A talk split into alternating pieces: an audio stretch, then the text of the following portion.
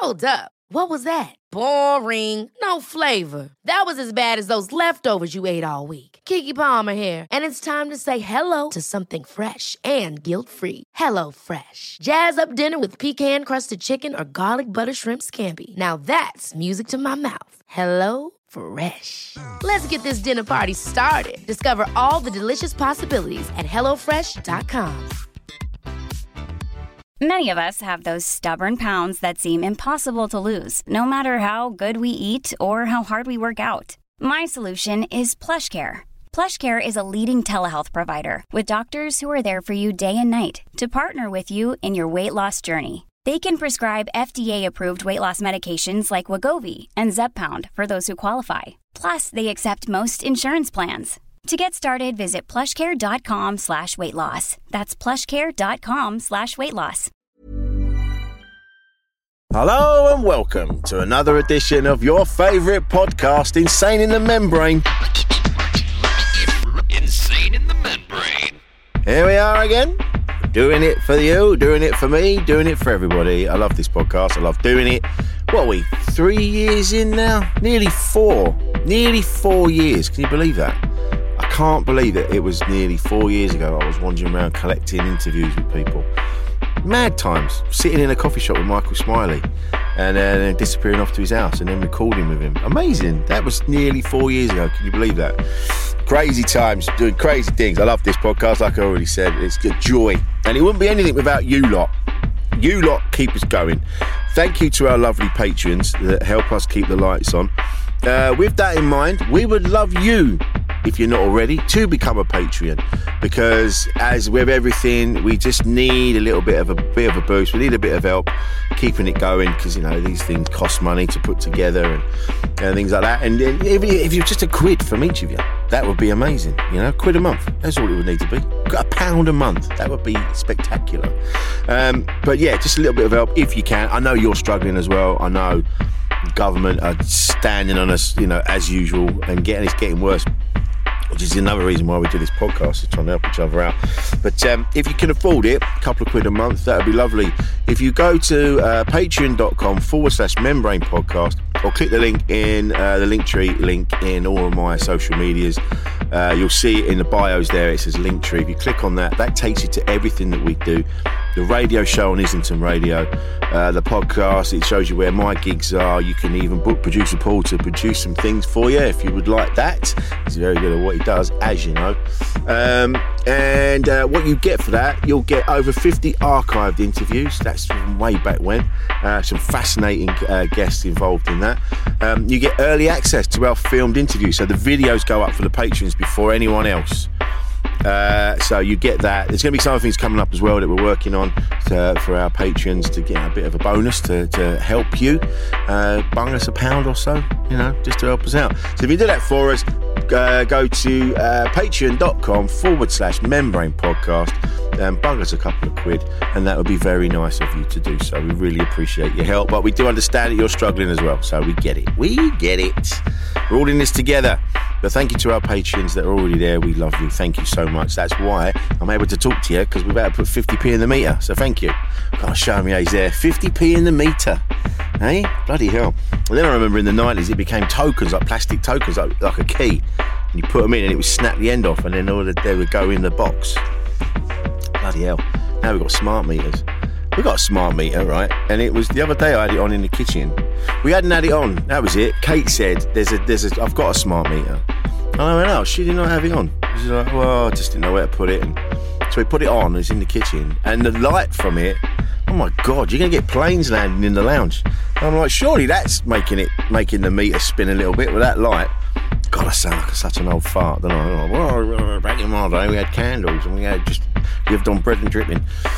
So anyway, um, yeah, so that's what's good. Uh, so I get it, you know, I get it. We're all a bit skinned. We're all doing our best. We're all doing our best. As, as long as we keep talking to each other, we'll get through this shit. Um, although I have seen some videos of the stuff that's been going down in Florida for a couple of a couple of weeks ago. Jesus Christ. I don't know. We won't need to have a shower soon because we're all underwater. Anyway, come on, Richie, pull yourself together. Let's talk about this week's guest, Sam Serrano. Now, I first became aware of Sam Serrano. Um, I can't remember where. I just remember the name kept popping up, and, and then I saw the I saw photos. I was like, ah, usual looking person. Let's have a look at that. And then I was looking in, and then hearing good things about their comedy. And uh, I was like, yeah, let's check them out. That sounds great. So uh, they got in, we got in touch, and uh, we had Sam on. And Sam, it was a nice, nice little chat. It was again another chat about you know because Sam is uh, as I identifies as non-binary, and that's a, it's a fascinating conversation for me, and hopefully for you because it's it really is opening the doors to that to, to the, the conversation about gender um, because you know having grown up in the 70s and the 80s and the 90s is sort of like you know everything was we just was told you know that's how we understood things. There was just two genders men and women um, and there were trans people but it wasn't really talked about, but not in like a hush hush way. It was just something that was kind of like, oh yeah, they feel like they were born in their own body, and that was the, the end of the conversation. So now we're having this conversation. It's really opening up. You know, there's people. There are more than two genders, and there's people that are that feel that they identify as neither a man or a woman, or you know, whatever the specific, uh, you know, specific kind of. Um, names are, you know, and, it, it's a fascinating chat that I keep, I want to keep having so that I can understand it and other people can understand it. And that was another reason why we wanted to have Sam on. Uh, not only a brilliant comedian, but a fantastic human being to boot. Uh, it was a great chat. I think you enjoyed this one. So coming up in a minute is Sam Serrano.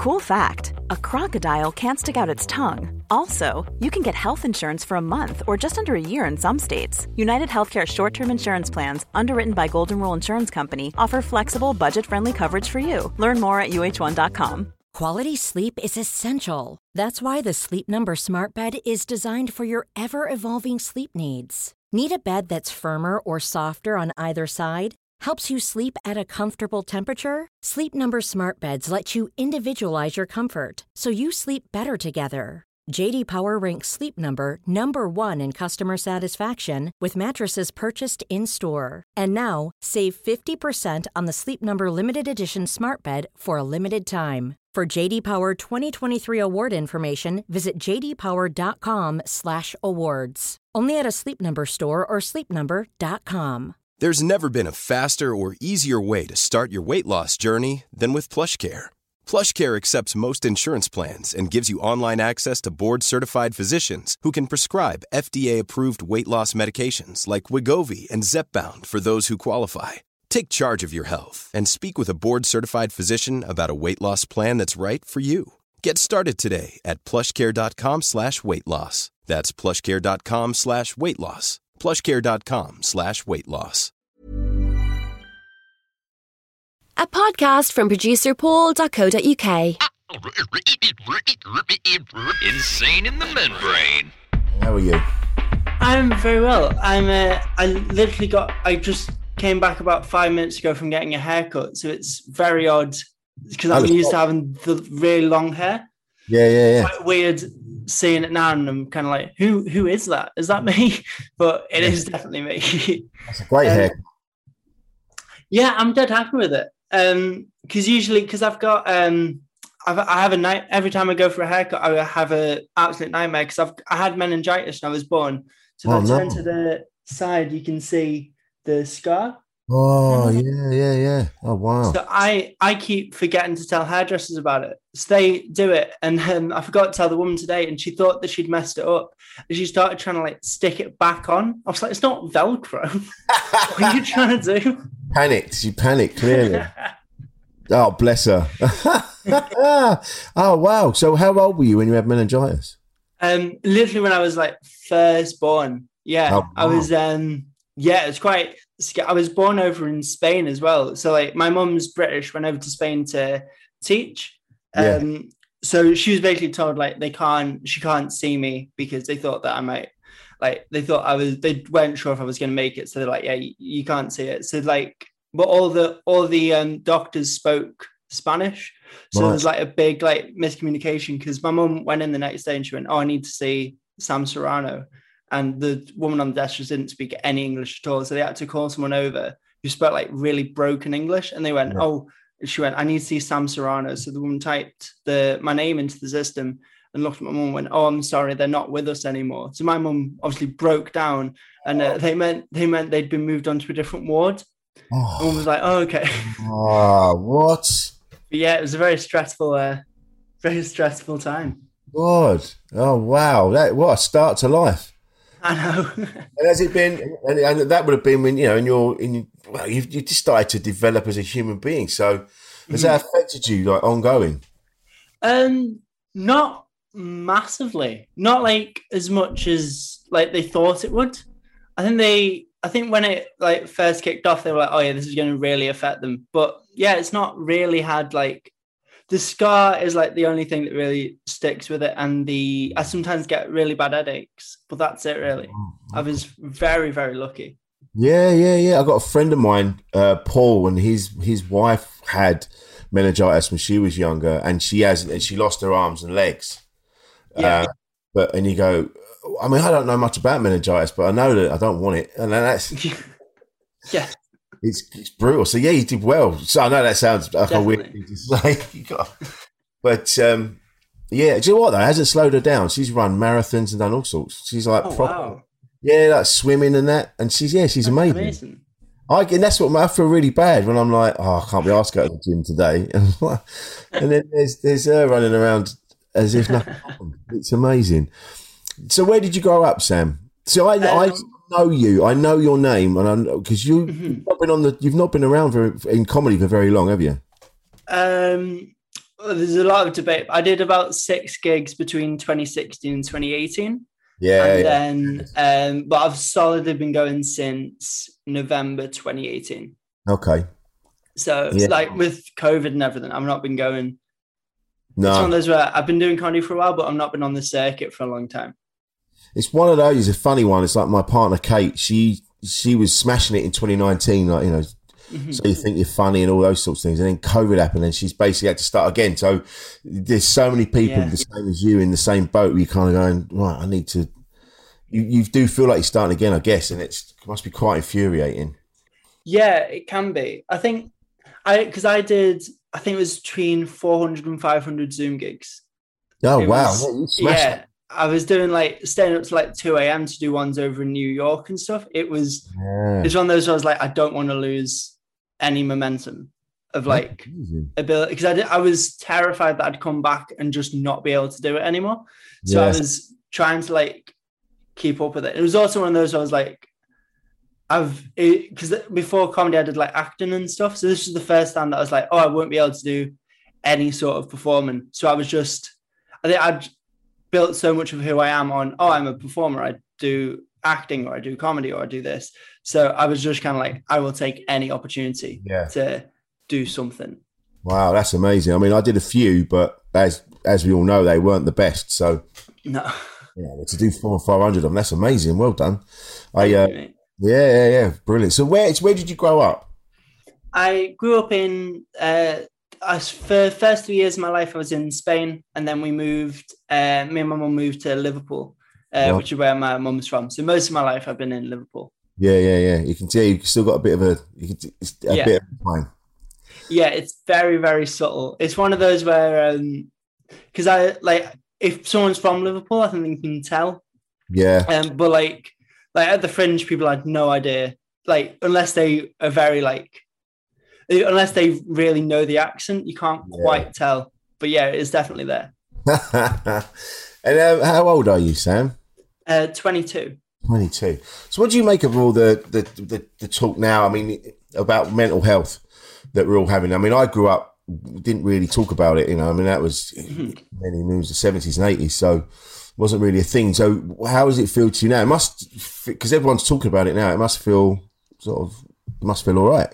I guess. Yeah, it's um, it's a really weird one because I'm um, I uh, I'm all for like, oh, everyone should like talk about because as you said, like when I was in, I think it was about year five or six, like primary school, we would have like sessions where we'd talk about feelings and talk about mental health, and I'd um, I've I, for a very long time I was like I was like, everyone should talk about it. When it came to me talking about it, I was like, yeah. not not keen on doing that. Um, so it's been kind of a like overcoming like a stick in my own kind of head that I'd built up. Yeah. Where I was like, I'm more than happy. Everyone should talk about it. Like with me talking about it, I'm a lot more like, oh, maybe I shouldn't talk about that.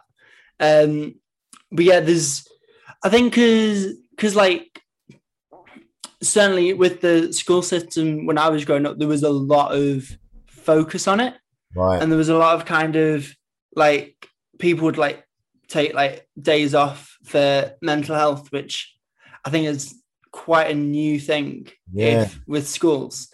Um, but again, even with like school would offer me, they'd be like, "Do you need to take some time away?" But I'd always be like, "No, I just want to."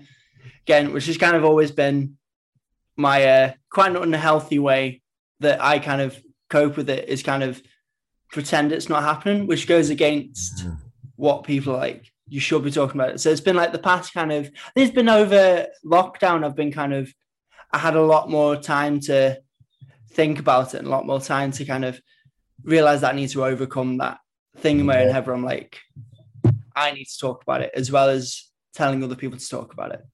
Absolutely. I'm the same. I'm the same. I'm, I do this podcast week in, week out, and I still have to remember, remind myself to talk about things because yes. I even, I'm get I'm better at it than I used to be. But even even this morning, this morning, I just went really quiet. I was dealing with what I, what was going on, and then and then it took it took Kate to go, "Are you all right?" And I'm like, "Actually, no. Do you know what? I'm not. I'm not. I keep messing up. I don't know how I keep." And I just started talking about it, and it, and then she was like, "All right, well, let's let's see what we can do." And we started to figure it out, and that all comes from yeah, talking because I'm I, I, just let it build up and then I don't I, because that comes from when I was younger you know like we we, we didn't have we didn't have t- talked about it in school so I think it's brilliant that that this this generation now have had have been brought up with that.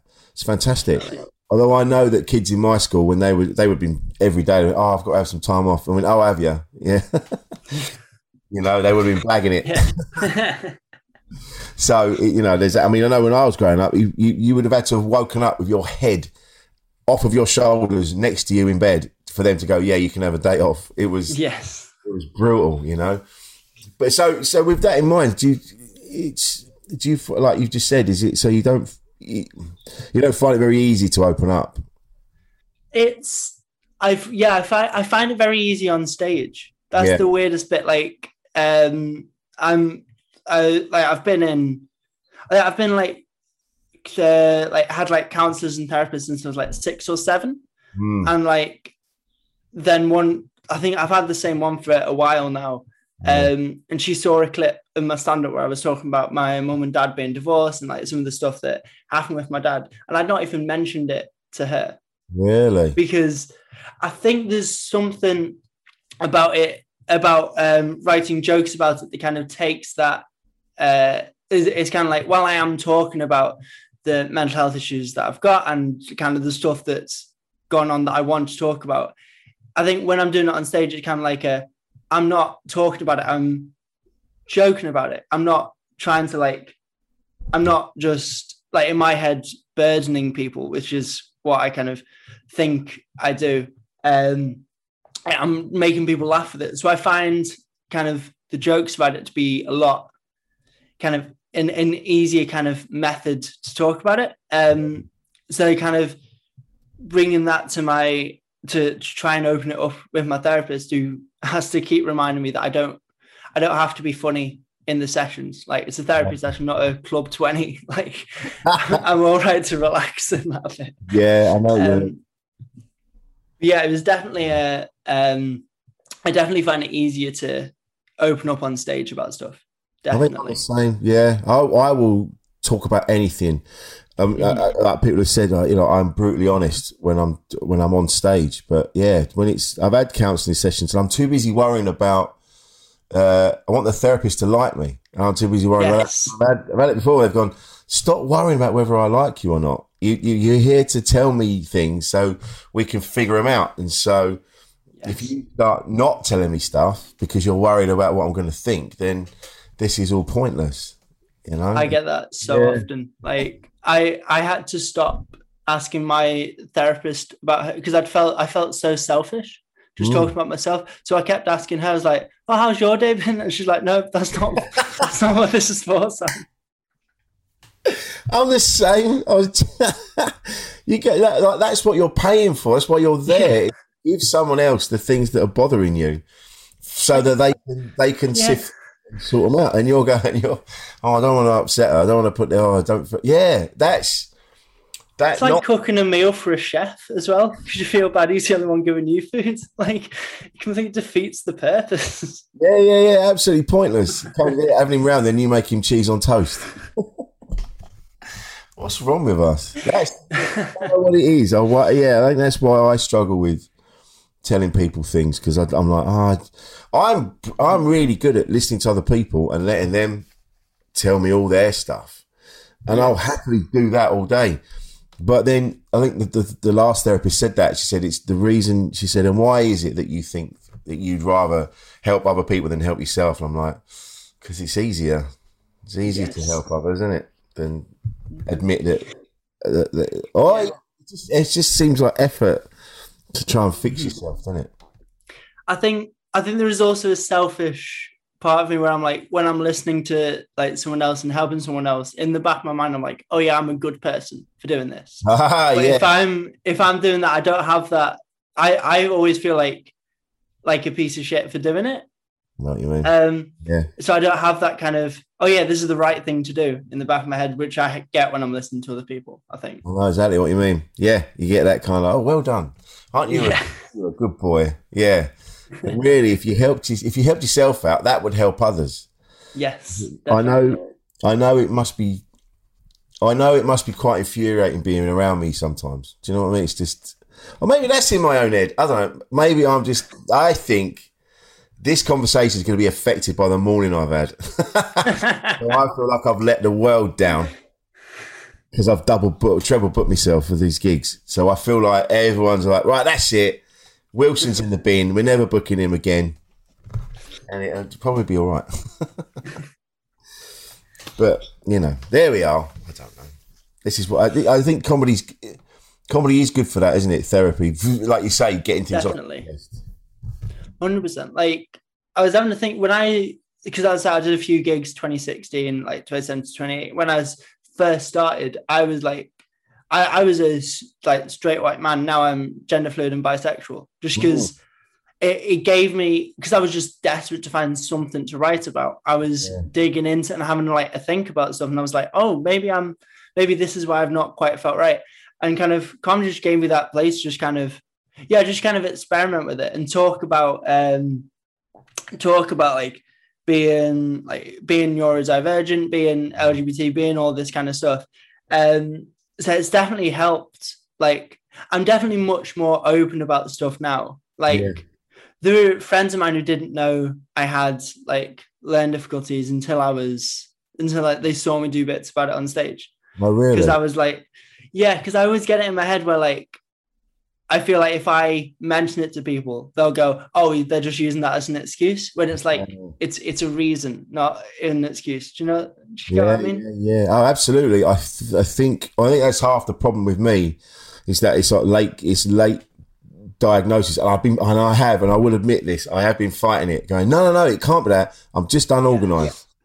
Yeah. yeah. Now, because I, I feel maybe there's a stigma attached from when I was growing up but now I'm like, no, I really need to go and get looked at because something's happening and it's getting worse. So, so, so there's a friend of mine, Laura, that was listening to this the other week, and she she pulled me up on a couple of things because I was quite, I wasn't being dismissive about ADHD. I was basically saying that you know, I know like a lot of comedians are probably like using it to work an angle. Do you know what I mean? Like, ah, I see what you're doing, but I think that was me more being in denial of it all and going doing the old fashioned kind of no, that's just bullshit. And uh, really, I'm. Yeah I know I'm probably, uh, yeah, I know. I can't even say it now. I'm like, oh, I know there's something going on.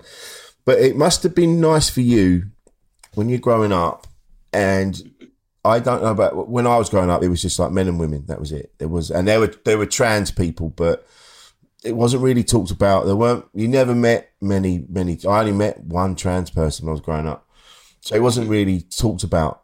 And so now suddenly we've got more there are more genders there's more diversity there's more people are fluid when you found out about non-binary that must have been such a relief to go i am yeah it was yeah i think because i found out about it quite late. Mm. Um, because I think I I found out about bisexuality first, I think, and then um, and then I found out about kind of I think it was Andrew O'Neill.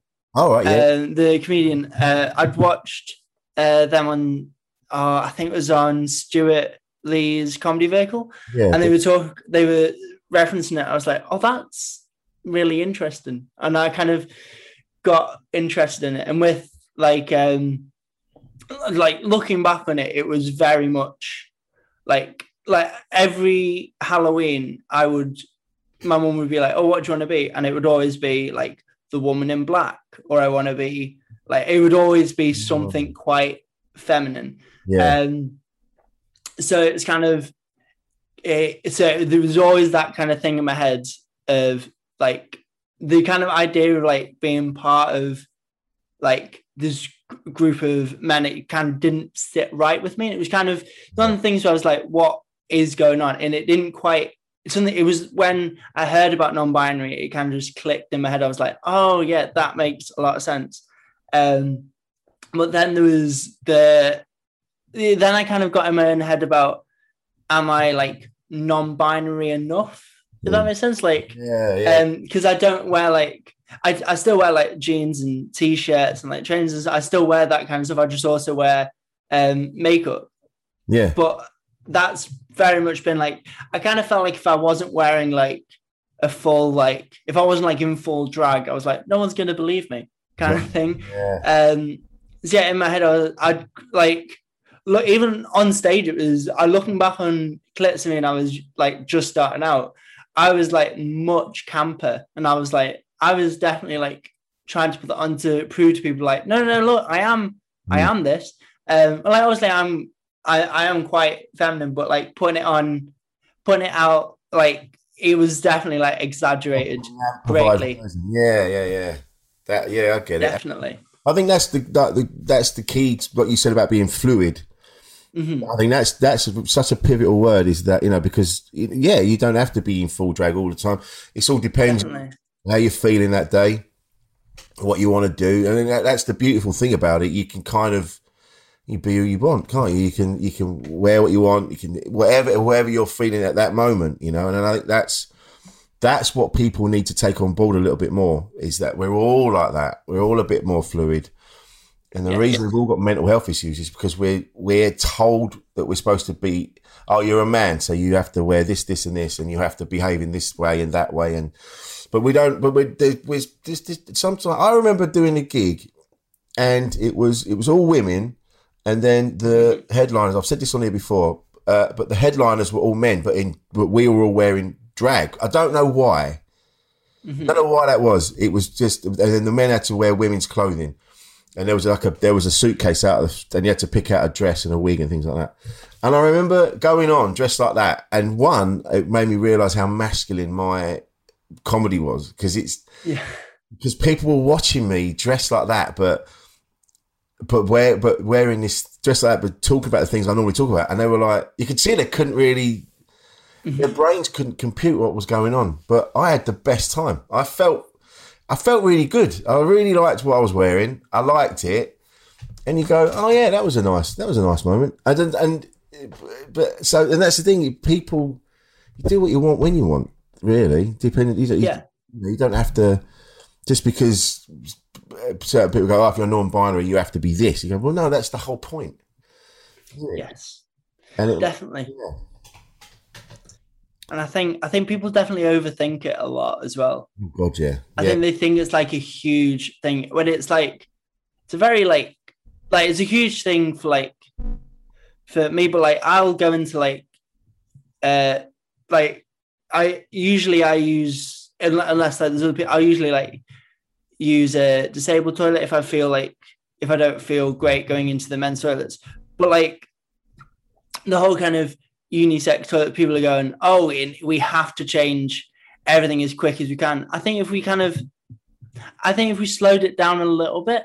Yeah, yeah. Because like it's it's a big change in society but like for like personally it's a very small change and i think like like it, it's more just growing to be more who I who I'm meant to be. And I think certainly with the obviously there is like a huge mental health mm. issue with LGBT people at the moment. And I think that kind of pushes pushes us to be like change things as quickly as we can. Yes. Like we started with the Olympics this year where we had non-binary people in, which was great, but they were constantly misgendered throughout the whole thing. I feel like if we if we took it a little bit slower, like and we train people to be like, this is what you need to say when there are non-binary people in the Olympics, and kind of, but I I completely see why people are rushing because because because it's kind of society has been built for so long on these kind of uh, ideas of male female. Yeah. Um, I can see why people are rushing to get it changed. Um, but yeah, I think I think if we kind of slow down slightly, we'd mm. have it. It would be eased into society, and I think people would just grow to accept it a lot more. Yeah, absolutely. Yeah, you know what? You're the first person that's actually said that when and said, "Yeah, we need change, but not immediately. We all needed." We, like I say this in my in my set. We're all transitioning in our own little way with, with language changing and genders changing and all these things. Yeah. We're now, you know, like, like we say, like we're saying, like it's opening up, and we all need a moment just to kind of go, "All right, oh, okay, that okay," rather than just being expected to know because the amount of conversations I've had when you with the pronouns was like, oh, well, they, they he, but and and you're like, uh, if we just needed, if we just because so people are so scared of being shouted at, yes, and and, and cancelled.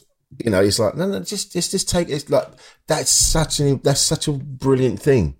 You're the first person that said that. We all need a bit of time. Let's all slow down a bit and mm. figure it out together, rather than just like fucking it's this now, kill you. Yeah, it's, you know.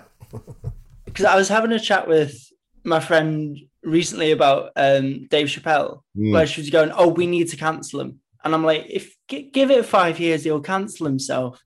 Yeah. If he like five years ago, if someone went on and like did like a Chinese accent and like did like slanted eyes, people would have probably laughed at it. You know, we see it with Little Britain. It was worship, and now people are like, "Oh, that's awful." I think the same thing is going to happen again, but with LGBT people. So I think like the people who are going, oh, we need to cancel them now for yeah. like doing this. I think if they give it a bit, if if we just let them do what they do, they'll cancel themselves eventually. Yeah, but I think there's that as well. I think there needs to be a bit more humour involved. I'm not saying necessarily go as as far as Chappelle, and I'm not mm-hmm. knocking because I've listened. To, I have watched it, and you, you kind of go wait because he's talking about his uh, friend of his that was trans. Yes, and you kind of go, all right, yeah, I get where he's coming from and I don't think it was all necessarily transphobic. Do you know what I mean? But I think he was trying to make he was trying to make light of it to in order to get yes. a point across. So, but I, but I, think I think that sometimes we do need a bit of humour in order to mm-hmm. make it more palatable for other people. Whereas we're just so quick to go, that's transphobic. You go, hang on a minute, I don't know if it is. Let's let's figure it yes. out and have a chat first this is a conversation I have about about Chappelle quite regularly. I don't think he's transphobic. No, because as he said, we had a trans support act. I know transphobic comedians who like won't be in green rooms with me, or really? like that's transphobic. Yeah, yeah, yeah. So, I, yeah, I think he's just. I, th- I think what he's saying is, like hundred percent. Like, I wouldn't go see him live. No, because I'm like, I know he'd probably bring that up. Yeah. Um, and it's it like it is quite like damaging to it. Yeah. Like the yeah. things that he's saying. And I think with me, it's just the like the inability the you just with some people while I'm like, we do need to like slow down quite a bit. Mm. We like it's not one of those where you're like, oh, so I don't have to like take time to listen and learn. I think that's that's been the issue. He's not yeah. and kind of taking the time to understand why people are upset at what you're saying. I, I think. think that's it. I mean, that's that's again. It comes back, like you say, it comes back to everyone just taking a minute and going, "Let's have a chat about this first, rather than everyone chases after him. So then he doubles down, and then you're going, "Hang on a minute, yes. this doesn't get anyone anywhere." Meanwhile, trans people are still getting beaten up in the streets because they've misunderstood what what someone has said like that, and not saying necessarily what he said, but what other people have said, and and everyone's kind of, and, we just need to take a moment and go, let's let's all let's all have a chat, rather than you need your life destroyed and you should have your life destroyed. And like, all right, let's all just fucking calm down because yes. the world's on fire and we're all going to get destroyed in a minute. So we all need a moment to chat to each other. Um, yeah, yeah, it's it's a, it's a, it's a, it's a, still a debate to be had, and I think you can all you can do is do your bit. Is you know I I don't necessarily agree with everything he said. I don't think, like you said, I don't think he's transphobic, but I don't agree with a lot of what he what the way he said the way he went about it. Yeah. And um, and then that, but then I think about okay, well that's that's his choice. It's not up to me. So yeah. all I can do is do my bit, and you know just uh, do do what I can to be an ally and and and you know and be a bit more understanding and empathetic of everyone around me on all sides because there's a reason why not there's not him but other people are just so full of hate and anger and it probably yeah. anything to do with the thing they're shouting at yes or the person they're shouting at it's to do with something else some other like when we were at school we used to get bullied like I got bullied at school and then I'd bully someone else and it would go down the chain mm-hmm because that and not because I wanted to be a bully. I was just it needed to come out somehow because I was, you know. Yeah. So I think that's Definitely. why we need to have these conversations. You know. Definitely. Yeah. yeah, I think it was just a bit more. If I think if everyone was just a bit more open about it, yeah. I think it would. I think we would see like. I think we'd probably see a faster change than we're seeing now if we were just chatting about it a bit. Yeah, I think Definitely. so. It's it needs. I think that's what, yeah, that's what we need. We need a big pub. We can all go and sit in it. We can all Definitely. Yeah. um, but that must have. Been so, did what were your fa- well, How were your family with when you sort of told them? Um, th- my family are very, very accepting people. Like they're fantastic. Like I do, um, I do bits about it on stage about how people say, "Oh, it's really brave to come out," but with me, it was like I, I knew it was going to be fine. Yeah. Um, yeah, it's uh, like when I like when I told like my mom that I wanted to start wearing makeup, she just went, as long as you don't get any on the sheets, I don't give a shit. like that's the that's the kind of level was. So, yeah, they've been fantastic with it. There are um like then when you when you do come out, you take like you can take for granted there will be people who kind of mm. aren't okay with it. So there were a few um uh friends from school who were kind of like ah no we're uh, or they'd kind of they'd be um they'd, they'd kind of have had said things in the past that I'd pull them up on yeah. and that was kind of split from it but I was like you know those where my friend put it perfectly um where I was saying like oh I'm kind of I've ruined this by I've ruined this friendship by being queer right. and she was like no because it's because they're not friends with who you actually are. They're friends with the person who like you were pretending to be before you started wearing makeup before you came out. Um, so that was like, yeah, there was a big part of me where I was like, I need to stop like seeking the validation of people who, if I got the validation, it wouldn't be something that I kind of wanted. Yeah, in yeah, the first place. Yeah, but it's nice you've got a supportive family that just go, yeah, that's cool. Yeah, definitely. Yeah, it's a beautiful. Like they've kind of had to be because I think like three out of five of the kind of young people in my family are LGBT. So it's like oh, really? they've kind of had to be like, oh yeah, we've got to be okay with this. Yeah. Yeah, yeah, yeah. they probably go, oh, this again. So, yeah, we've done this. It's, whatever. You know, it's not old news, mate. but it's it's. I find the bisexual thing fascinating because it's it's because there's that old. I think we've talked about this on here before, but I might be wrong. But we there's that old sort of joke. They go, "Oh, you're just greedy, like you just want to have sex with everyone." And you go, "Well, no, it's not. It's not. It's not technically true. It's not that. Yeah. I just want to go at hell for leather with everyone that's near me. It's not. It's just fine. Is it? It's, it's, it's, when you're. This is going to be really clunky and really clumsy, and I apologise in advance. But no, no but it's it's just I'm just trying to understand it so I can you know so uh, going forward I'll have a bit more of an understanding. So is it more about you're attracted to just like the individual, like wherever, regardless of their gender? You kind of like if you're around someone, you go, oh, actually, this is nice. Is that what it sort of feels like? Yeah. So it's um, I I kind of I feel a lot uh closer to kind of the the pansexual side of things, but like I think because I'm I think because more people know what bisexuality is, and yeah. I've got to explain non-binary and gender fluid. I'm like I don't want to also have to explain pansexual. Um, but yeah, it's one of those where I'm kind of so like um, I am attracted to someone because I'm attracted to them, not because they've got a penis or because they've got a vagina. Yeah. If that makes sense. So I'm attracted to that person. Yeah.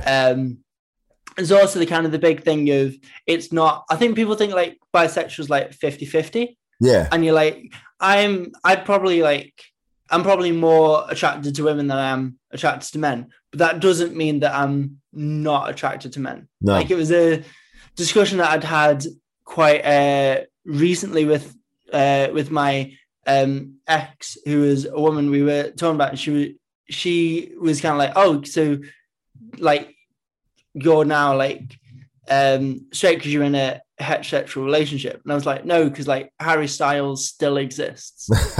Like it's that kind of thing where the attraction is still there.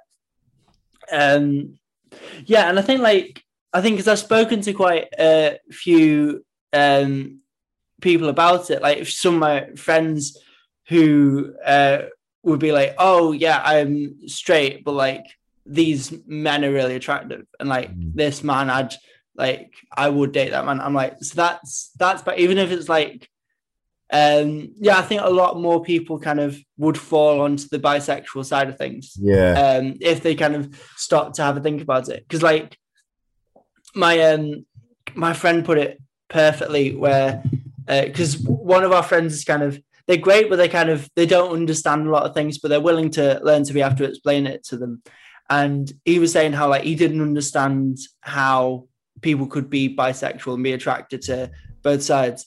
And my friend put fairly, she was like, "Well, I don't understand how someone can be straight when like there are so many like attractive people. Like yeah. I and that's put it perfect. Like I don't understand how someone can look at like I don't know, like yeah, Harry Styles and let's say um Jodie Clark and not go, oh yeah, they're the same. Yeah, yeah, yeah. But they're both beautiful people. I think maybe it's conditioning. Maybe you know, you kind of when you're growing up, you're especially with with, with where I grew up. I mean, my mum, my, my dad and my mum were very open minded, but to a point, it still would have been. Yeah. I think they still would have been a bit weird if I had come out so I guess this, so yeah, coming when you're growing up and you're, you're in a very masculine environment, so you're sort of told like that is attractive, that is not because you're a man, so you shouldn't be attracted to that. And so yes. I did have some issues growing up when Howard Donald from Take That kind of appeared, and I was like, I feel weird. That feels odd. And yeah. You know, and then you, yeah, you see someone like Harry Styles, you're like, he's an attractive young man. That's but but now I understand. It's like, oh yeah, I don't. I, I I am completely at ease with my sexuality now, where I'm able to go, that is an attractive person. I don't necessarily want to. It doesn't turn me on to, or you know, I don't get any sort of sexual feelings, but I can appreciate the beauty in other people, not definitely. regardless of their gender, which is a nice place to be. Yeah, yeah definitely. Harry, if I'd have been younger, I mean, Harry Styles, yeah, man, I bet he smells nice too. but he's only young. I got to be careful. I sound like a paedophile. Jesus Christ. Get how old I am sometimes. Um, but yeah, I mean, I'm glad that it's changing. I mean, I'm mm-hmm. glad that someone like said, so you're 22. Yes. So your generation, I think it's a beautiful thing. Your generation will benefit from my generation might not necessarily benefit as much, but at least the conversations are starting to be had. So that the, yeah. it'd be nice to get to a point in future generations where we don't even have labels. I feel we're just people in love yeah. with people and being like we like to be around each other. Clothing is sort of genderless, which I feel would be. I feel that's going that way anyway. It does blow my mind that it does baffle me that clothing still has a gender. You can just wear what you want. Yeah, like there was a I saw something fantastic the other day where it was there was a t it was a t-shirt on sale in Amazon and it said um, it said in it, it said uh, gender is a construct. It had like the non-binary flag. And then when you went on sizes, and said male, female. And you're like, come on. Yeah, that very much goes against what you're trying to say there. Um, I mean, I get yeah. It, yeah, I get it that clothing, like our bodies, physically are different. You know, men yeah. and women's, it's a bit different. So I get it to a certain point. So sizing maybe, but there's a way of figuring it out. Definitely. You know, like because like when when I first started being non-binary, I wore like women's jeans, which yeah. or like the jeans that were in the women's section, and which again was I think part of me going, oh, I've got to do this now because I'm non-binary. I'm like, I don't. I'm now like I don't have to do that just to wow. prove it to other people. Um, but like the like you can't fit your phone in the pockets. It's insane. like the pockets are so small. I was like, I'm I'd much rather like just have the comfort. And I know quite a few like of my uh, women who were like, yeah, we now wear men's jeans because the pockets are just better. So like if we even if we just split into like um like deep pockets and not so deep pockets, that would work perfectly. Like there's um there's a fantastic i can't remember whose bit it is. Someone has a bit about how we shouldn't have male and female toilets. It just it should just be clean and unclean. Yes. That's such a perfect way of doing it.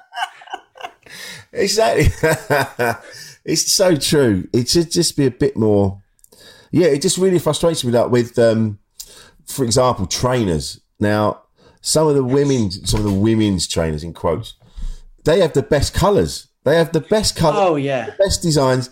And um, I, and then you go to the men's section. You're like, I don't want to wear navy blue. I don't want to wear. I don't want to wear burgundy. I want to wear what I want to wear that. I want to wear pink yes. or whatever it is. That frustrates me because that shouldn't be a thing anymore. It's like they should be in all sizes, all colours. Definitely. Definitely. Uh, you know? I I had that as like as a very little kid. There were these uh shoes that they used to do for young girls called Lelli Kelly shoes, and they had like sparkles on and everything. And they never, it, every time I'd be like, Do you have these for boys? And they'd be like, No, sorry. And I, I, think that was the first time I was like, This is very unfair. Yeah, bullshit. um, I was desperate for them. Like, if they did them in size 11 shoes now, I'd get a pair instantly. They were great. Yeah, I, I, there's a, I've got a couple of pairs of trainers that are they're a size. I'm a nine, but they're an eight because that's as far up as hmm. the women's ones will go. And I'm like, yes. I'm gonna get it. Luckily, they fit. I was like, that's all right. But yeah, you know that. And I remember when I remember wearing a woman's shirt when I was growing up. It was my girlfriend's shirt because it's it had polka dots on it, and the, but the buttons were on the other side. And he, and I remember feeling weird at the time, going, oh, "I'm wearing a woman's shirt. People are going to laugh at me." No one said anything. No one, no one said a word until uh, they noticed the buttons, and you're like, and I was like, just crimson with embarrassment. Like, oh god, I'm wearing it. But it's just clothing, isn't it? It's just clothing. Yeah, it doesn't matter. It doesn't matter.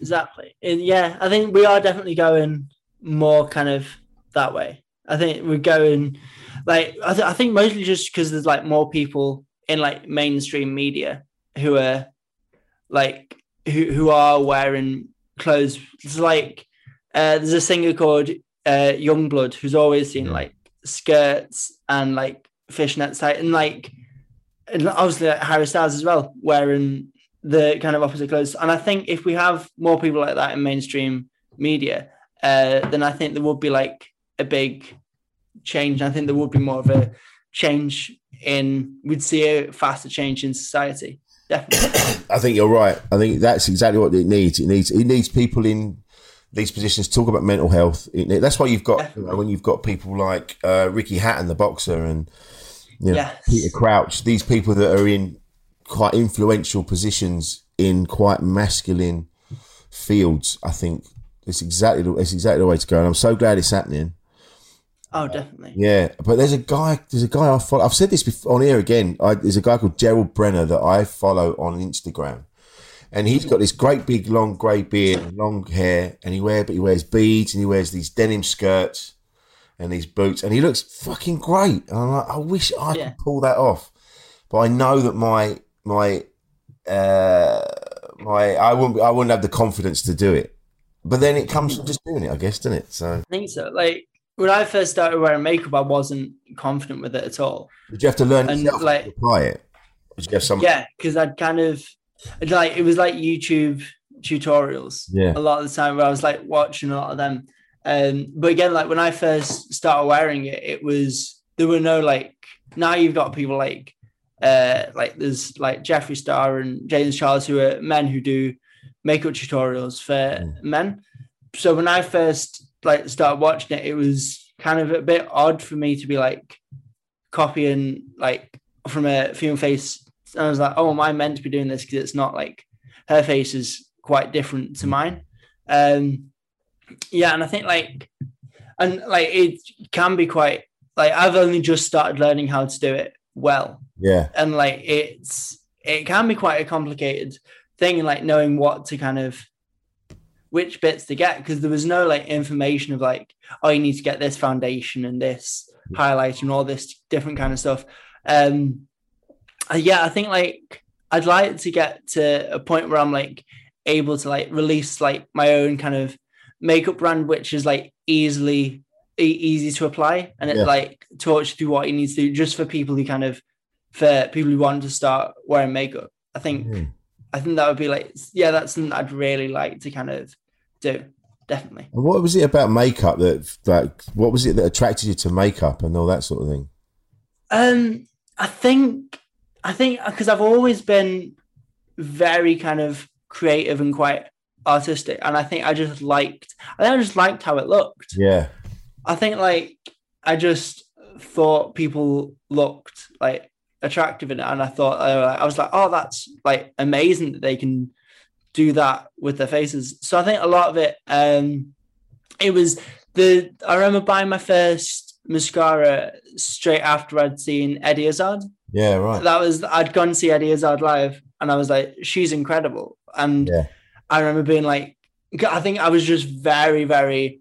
I've always been very influenced by like people in the media and like uh, people I like idolize. Yeah. Um, so like, uh, like if like I don't, if like a musician that I love is um wearing a certain thing, I'd be trying to try and find it to get that. And I think with Eddie Izzard, for the start of it, I was like, oh, I just want to be like them. Yeah. Um, so that's why I started wearing makeup, and then it just kind of yeah, it was just kind of like something just clicked. My brain was like, oh, this feels Mm. great. Yeah. It's um because it's funny because growing up, like we you know, we had David Bowie, uh, Boy George, uh, Pete Burns, who's dead or alive, and Steve Strange, like the new romantics in the late seventies, early eighties were very much very heavily with the makeup and the and every time you see early pictures of Spandau Ballet. And they're wearing like eyeliner and stuff like that. And and you're like they then they were like like lads from Islington. Like when you hear them talk Yeah. you know they're like, it, it, it didn't kind of marry up but they kind of they were pioneers in a way and for some reason we all sort of shut down again. It was like we were making a mo we were making a movement we were kind of like, oh yeah this is this is things are happening. Like glam rock is as is camp as Christmas but for some reason we all shut down again after that. And went I don't know I don't know it's a shame because I look at some of it and I'm like yeah it looks brilliant. But Yeah. I don't know maybe every generation is the same. Like I remember like year hundred I don't know how long ago it was how many years ago hundreds of years ago it was but I know the Italians the men used to wear skirts and their and have their balls just hanging out just underneath Yeah. it should be a sign of virility or whatever it was or I don't want to go to that that would be yeah, then my balls hanging out. But um, yeah, it's a shame now we we just sort of close ourselves off to so many things, don't we? And Yeah. it's nice that we're opening up again. I feel. Definitely, because like it's not like like because I hear people go, "Oh, non-binary and gender fluid is such like a new thing," Mm. but if you look, if you look back, it's not new. So like Socrates was talking about people being they they called it third spirit, Oh, but it's if you look at it, it's the same thing. And like Socrates, like has described himself as third spirit. So like Socrates is probably gender fluid. Ah, The problem was the um I don't want to say the problem is that Christians went around and went, it's Adam and Eve. And people are like, well, what about all these tribes who have all these different, and they're like, no, Adam and Eve. So that's where, it, so yeah, it happened ages ago. So it, yeah, it's um, it's an interesting one where kind of people, I hear people go, oh no, there's just man and woman. I'm like, well, that's like at its heart, that was very much like a religious belief when it first started. Yeah, of course it is. See, the bloody church, it's always, yeah, even, it's not even like when you look at all religions, that fundamentally, they're all the same. They're all about looking after each other, taking care of each other. But they always get manipulated by men. Yes. In order to keep people in their place and to basically, uh, yeah, get money off of them, get things off of them, turn them into slaves in a way. And yeah. we just need to abolish the church, mate. That's what we need to do. How about that? Yeah, definitely.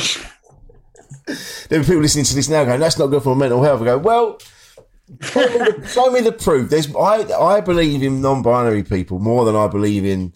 There's a God that, that tells us how we should Yeah. live our lives. So you know, there's more evidence to suggest that non-binary people exist than they do your little wizard in the sky. so, yeah, prove me wrong. Prove me wrong. yes, definitely. So, what got you into comedy then? What was what was the catalyst for that? Um, I'm a so I started acting when I was four. Mm, um, and I do like plays with like Royal Shakespeare Company, and I was in I was in Hollyoaks for a bit, and I did like loads of acting. Um, because my mum one my mum took me to uh drama school, uh, or kind of like a drama club, which I then went to a, a drama school kind of thing. Um, and the big thing was because I've got um I've got something called Kabuki syndrome, which is like it's a bit like autism, but like not like quite there. So it very much like affects the social skills. So my mum was like, "Oh, let's put him into drama school. That'll like boost confidence, and they'll meet people with similar interests." Um, and then my drama teacher took me aside and was like, "You know, you'd be much better doing something where it's just you on your own." And I was like, "Oh, I'll do stand up then." And mum was like, "That's completely defeated the reason that they started going to drama." Um, so yeah, it was one of those where because I'd constantly be trying to like add my own lines and stuff or like say things a certain way. Yeah. And like the directors of like the thing I was in were going, no, you just got to say it this way and do it this way. Um, so yeah, I've uh, it was very much started with me just wanting to do something where I was in full control, Mm. where I was like the writer, the director, the performer, the all of it. It was just me. Um, yeah, I think I think it's very much like, uh, yeah, that was where I first started being like, oh, maybe like stand ups something I should do. Yeah. Um, not particularly because I thought I was funny or I thought I was like I should be doing it. It was just like, oh, this is a performance thing where I do it by myself. Yeah, yeah, yeah. Um, so yeah, that's how I kind of Ah. first started it. Uh, I went to see who was the first person I saw live. I went to see Miranda Hart Oh, at oh, the yeah. arena, and I was like, "This is incredible! I want to do this." Yeah. Um, and then I went because I was did my first gig when I was fifteen. Bloody Um, yeah.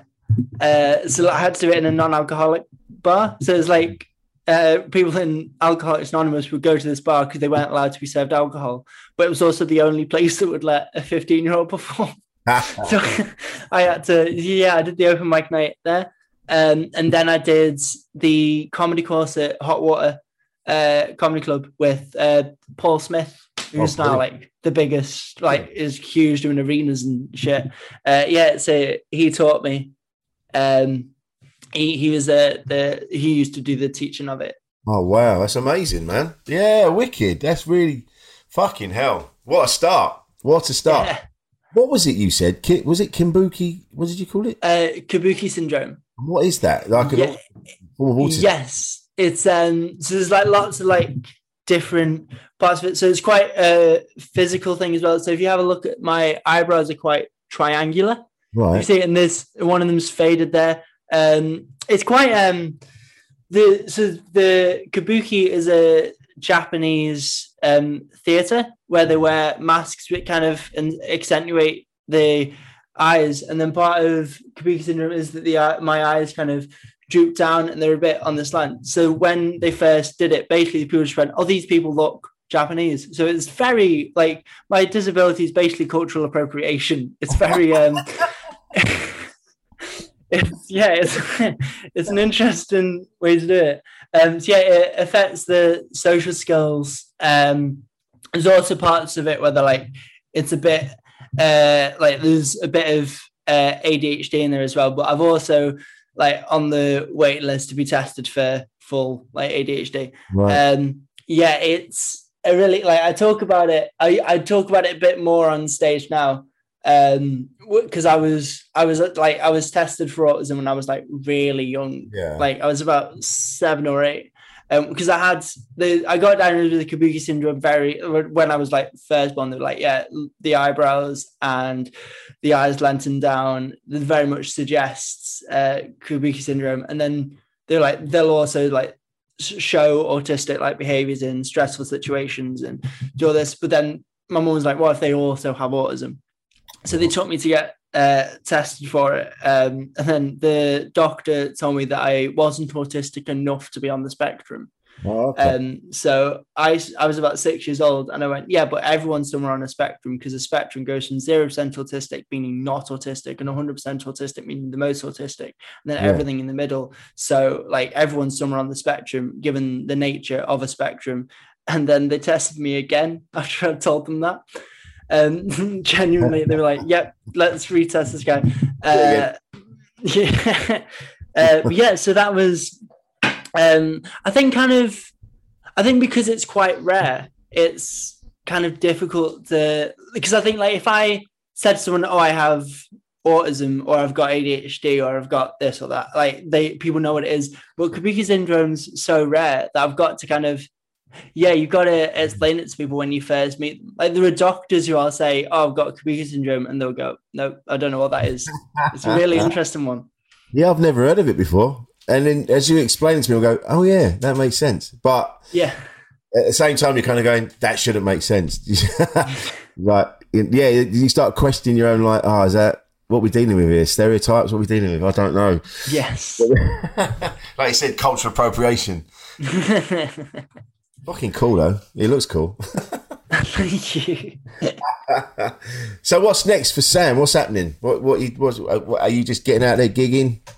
Um, I'm. So I just went up to the Fringe to do a half hour, um, uh, half hour work in progress thing, and Yeah. then uh, filming it this this Saturday. I'm filming. Um, we're filming it just so I've got some. I can be like, this is what I've done in the first four years. Uh, so yeah, my um, that will be. I'll just be putting it up on YouTube. Uh, so hopefully, uh, I think we're getting it out on the 25th of September. I Yeah, think. right. That's cool. Um, yeah, that's like the next kind of huge thing for me. And then looking at uh, lunch and my own kind of podcast and looking at doing all this kind of thing. Because I've kind of put off releasing content until I was like, till I know I'm like a fully formed comedian and I'm like able to put it out. Um, so that's what that's kind of the next thing for me. Um, going up to the fringe again this year, may possibly, I don't know. Um, but yeah, we're um, it's one of those where because I'm still quite new to it. Like I've only Yeah. been pro for about six months to a year. Okay. Um, so yeah, we're still kind of uh, getting my head around it. But yeah, that um, YouTube special uh, is going to be called Beautifully Unconventional. and We're putting that out. Uh, yeah, 25th of September. I hope. Excellent, mate. I look forward to seeing that. That'd be Oh, that'd be thanks so great. much, and man. it's great that you're starting now. I didn't start till I was 32, so the fact that you did your first gig at 15 is mind blowing to me. So really, everything that's happened to you hasn't slowed you down. You've- In fact, it kind of feels like it's fired you up in many ways. Definitely. Yeah, Yeah. definitely. What a beautiful thing. That's wonderful. And where can we find you on the socials, Sam? Um, yeah, my Instagram is at Serrano Comedian, and um, Twitter. I I I'm trying to use Twitter more. Um, it's at uh, I think it's this Sam Serrano. Yeah, at this. I've got about twenty Twitter accounts because I keep forgetting the password. um, so if you if you follow if you type into Twitter Sam Serrano, about hundred things will come up. Brilliant. Um, but yeah, it's at this uh, this Sam Serrano. I think. Yeah. Excellent stuff. This has been a real joy. Thank you. Thank you so much for having me on. It was great.